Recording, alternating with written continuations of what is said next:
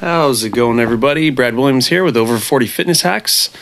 Uh, this is episode three of our season three uh, six week keto diet program. If you've been listening to some of the other uh, episodes, you know that I'm trying to prep everyone to, who are interested in doing the keto diet. It's mostly what I do as a personal trainer, is guide people through this program. And uh, today I wanted to go over basically the concept of, you know, some of the people he'll hear, you know, if you're doing the keto program, oh, I keep hearing about this keto flu and all the horrible things that come with it and sounds dangerous. So I wanted to the, you know prep someone before they jump into this six week program, which I recommend, and uh, just kind of go over some of the topics. So this episode is about the uh, keto flu, and then your electrolyte, water table balance, and uh, some of the things to watch out for. So in the keto flu, when you're first starting, um, basically your your the whole keto process is having your body um, supplied with more fats than normal in any other normal diet, and basically tricking your body into using fats as its main source of energy instead of sugar. So, one of the byproducts of switching this fuel source over and burning only fats mostly is uh, uh, ketones, which is why they call it the keto diet, and also bile. Um, and uh, so much when you're first starting out that it almost kind of scares somebody because basically, I mean, bile running through your intestinal tract, you know, it's kind of liquidy. It's going to go right through. It's kind of gross, but it's basically people are having diarrhea like crazy. And uh, there's little tips and tricks on how to kind of fix that, and that's what I want to go over. Um, one is you're going to go through some portion of this. There's no way out. And it's just the natural process of your body switching over to this diet.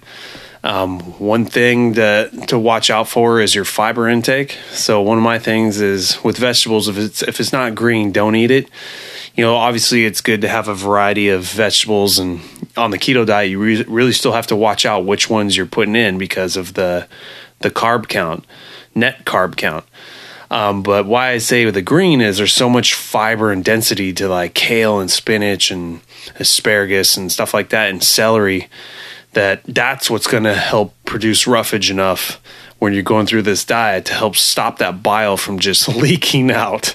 So it's kind of funny, probably not for some, but you want to watch out for that.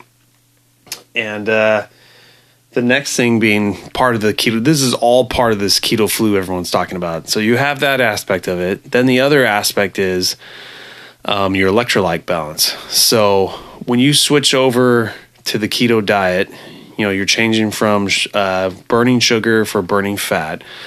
Your muscles now no longer produce glycogen, or your body doesn't produce glycogen and store it in your muscles. So your muscles will basically shrink. It will expel all the water out of the muscle, which also holds some of your electrolytes sodium, potassium, magnesium and you'll just flush it right out of your system. Now it's very important that you uh, put these things back in your diet, which, you know, potassium, magnesium should be put in through vegetables and if you're taking any type of daily multivitamin. Um, but salt is a real one to watch out for. You keep hearing people talk about, you know, every other diet, watch your salt intake, don't put salt in it. Now it's the other way. Like you have to put salt in or you're going to pay the price. Uh, and paying the price is being dehydrated, feeling lethargic, um, leg leg and body cramps leg cramps being the more most prominent and oh my god I was, i'll tell you a story about that in a second uh, so the best of all the salts are the sea salt or himalayan sea salt where you know they have the most minerals count to it and uh, just sprinkling a little bit of that in your water um, every day. And then that brings me to the other thing of drinking tons of water. So you hear people talking about you know, if you're about 200 pounds or close to it, you should be drinking a gallon, gallon and a half a day, and it's a sliding scale down. But you know, most people can get away with a half a gallon. If you're a big boy or big girl, probably the closer you can get to a full gallon of water.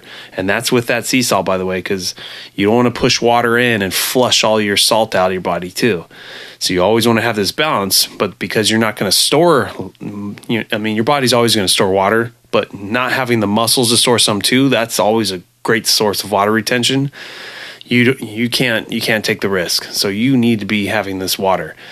And so the the main risk, and I'll tell you the story, is basically uh, my first maybe was the first four weeks of going into this keto diet. Finally got over the keto flu, feeling great.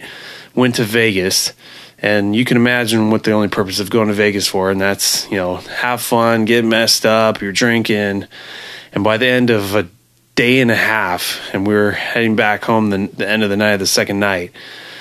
I had basically dehydrated so fast leg cramps had kicked in already. It's the most painful. Uh, it's not the most painful thing I ever had, but oh, it's just annoying. It almost feels like a bone ache because the legs are so sore. It feels like it's so deep penetrated in your legs, and it's such a simple fix.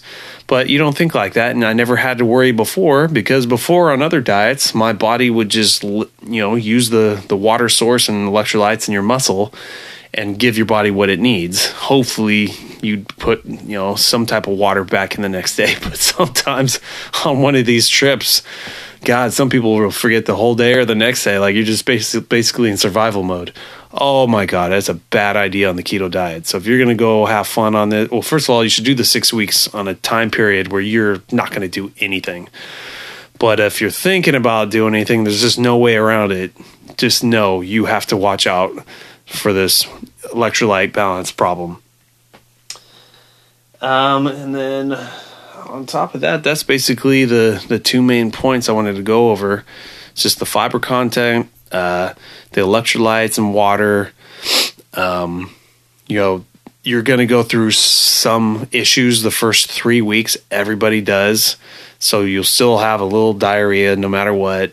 The fiber will take care of most of that and then your body will just acclimate it to it about three weeks in and just you know as long as you don't have any setbacks you pretty much never look back.